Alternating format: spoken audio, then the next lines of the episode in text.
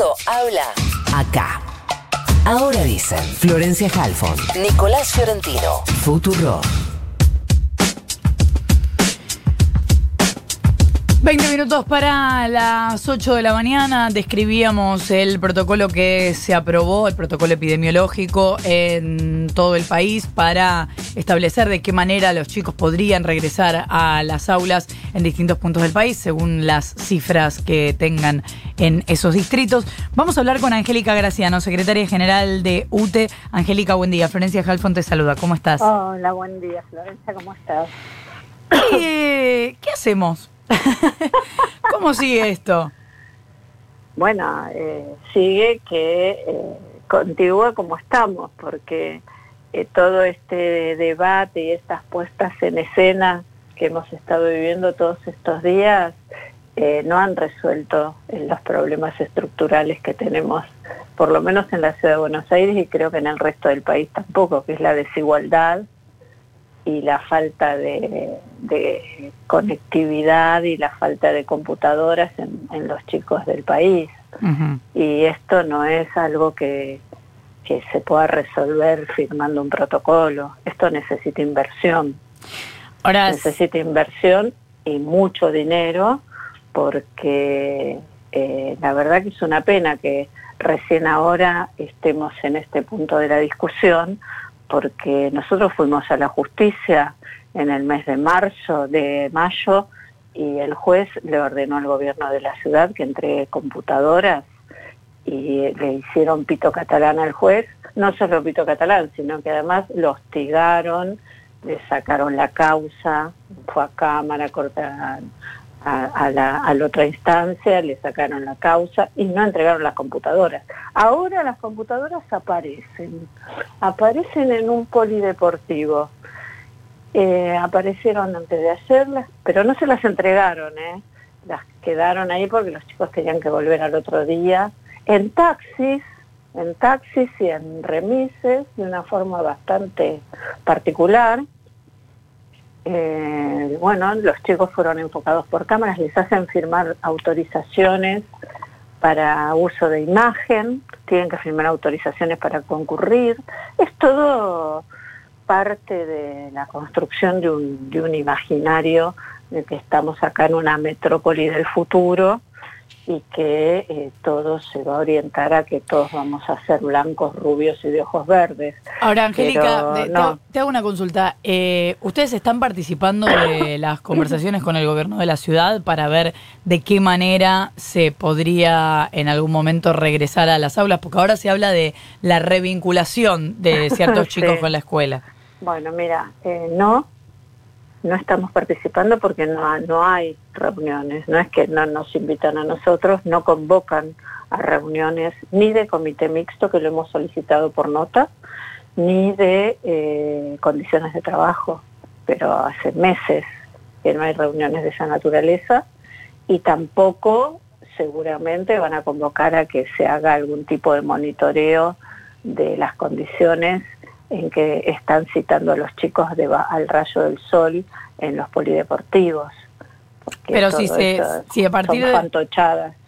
Pero si a partir del martes que viene se hiciera en algunas escuelas de la ciudad una, se comenzara una revinculación, quizá de los alumnos de los últimos años o de estos chicos que eh, perdieron la conectividad, eh, ¿quién va a estar en el aula con ellos?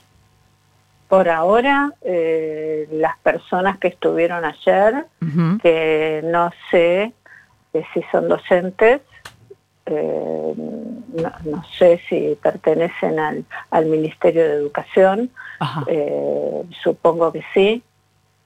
No saben quiénes son. No, no sé quiénes son, uh-huh. y a cargo de quién está esa, ese proyecto de acompañamiento de trayectorias, que yo no lo llamaría, bueno... Eh, yo estoy en, en desacuerdo con llamarlo revinculación, porque ese término remite a otras cosas, porque no hay vínculos rotos con la escuela.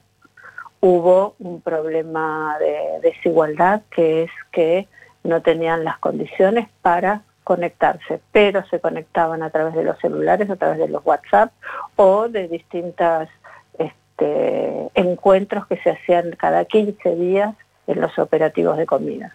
Entonces esto de la revinculación eh, le pone un tono, un tono que remite mucho al modelo tutelar de principio de siglo, de mil novecientos diecinueve, un poco higienista también diría, y la verdad que me molesta bastante que, se, que el ministro de Educación Nacional y, la, y todos los ministros hayan utilizado esta categoría para, para plantear un problema pedagógico, ¿no? Y de condiciones y de desigualdad. Así que bueno, eh, yo creo que lo que tienen que hacer es cumplir con su deber de Estado, dejar de hacer tantos medios de comunicación y tanta sobreactuación y garantizar los derechos. Yo tengo acá sobre la mesa la carta que le mandó la Defensora de Niñas y Niños a la ministra, uh-huh. eh, solicitándole, con Alejandro Amor, el defensor del pueblo, este, solicitándole entregue a la brevedad las computadoras que están en un depósito, las computadoras de, del Ministerio Nacional que están uh-huh. en un depósito, desde que Larreta reconoció públicamente que había chicos sin conexión, desconectados por el propio Larreta y desconectados por el propio Macri, porque los dos programas fueron de, este, discontinuados, eh, tanto Conectar Igualdad como el Plan Sarmiento, y que los tienen que conectar ahora. Angélica, con... sí. ¿Qué tal? Nico Fiorentino te saluda. ¿Cuál es la, Nico, la eh, esto eh, quería saber si tenían algún tipo de, de evaluación particular para, porque parece que la, la única existente es la del propio gobierno con, con en relación a esta cantidad de eh, estudiantes que primero que el número nunca se terminó de, de, de determinar, cuándo son los que tuvieron eh, problemas para eh, sostener el ciclo lectivo en forma remota.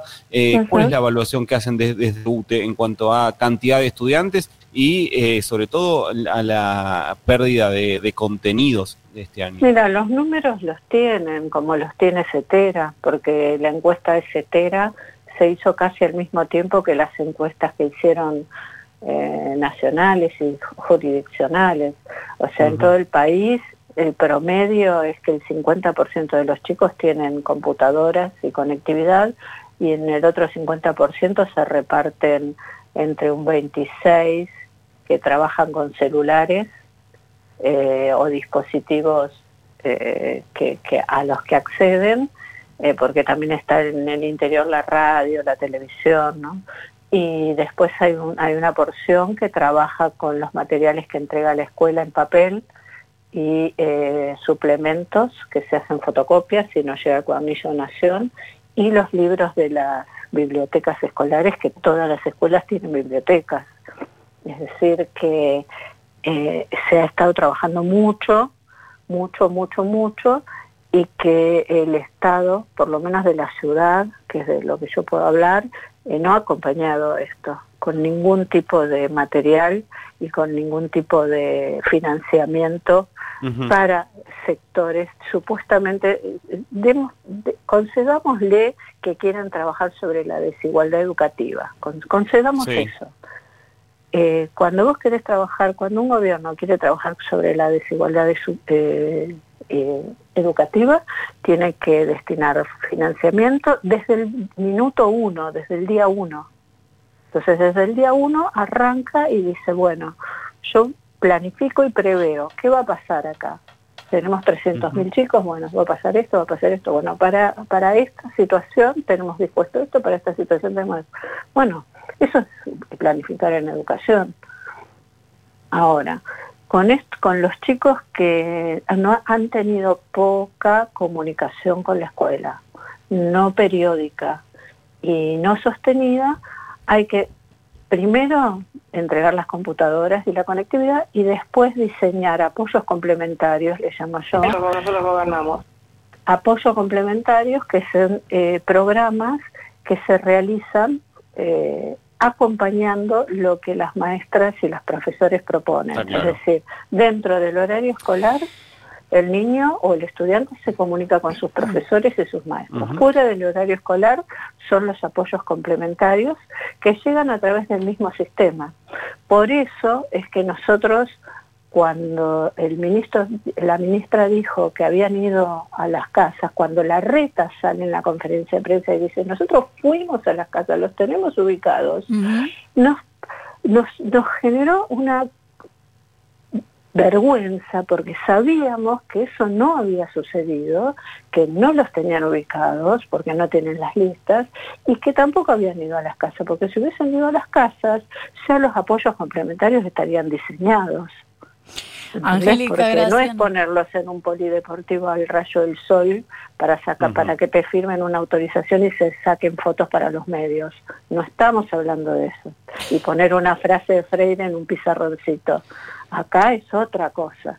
Y respecto de los contenidos, eh, no quiero dejar de, de contestar eso porque me parece que es importante. Los contenidos tienen vinculación entre sí. Y cuando la escuela eh, pueda empezar a funcionar que, que como, como institución en el establecimiento, los apoyos complementarios se pueden trasladar a la escuela. Y esos apoyos complementarios te hacen recuperar eh, contenidos, porque al estar vinculados entre sí, yo uh-huh. le digo concéntricos, porque uno se vincula con el otro, vos podés diseñar también programas de, eh, de, de fortalecimiento de determinados campos de conocimiento. Entiende, y eso es lo ¿no? que no se está haciendo. Uh-huh. O sea, claro. yo la verdad que sacar pibes de la casa para ponerlos en un polideportivo, que les saquen fotos, eh, entregarle la computadora, primero explicarles, después que se vayan a la casa, vuelvan mañana y no se lleven la computadora y no tengan clase, la verdad, eh, eh, no, no, no, me parece que no podemos ser parte de eso porque a mí me avergüenza. Se entiende uh-huh. perfectamente. Angélica Graciano, secretaria general de U T E, muchas gracias por habernos atendido. Les agradezco mucho el llamado. Hasta a vos. Luego. Diez minutos para las ocho de la mañana. Vos decís, él dice, yo digo, ella dice, tú des, ahora dicen. Flor Halfon, Nico Fiorentino, hasta las nueve. Futurock.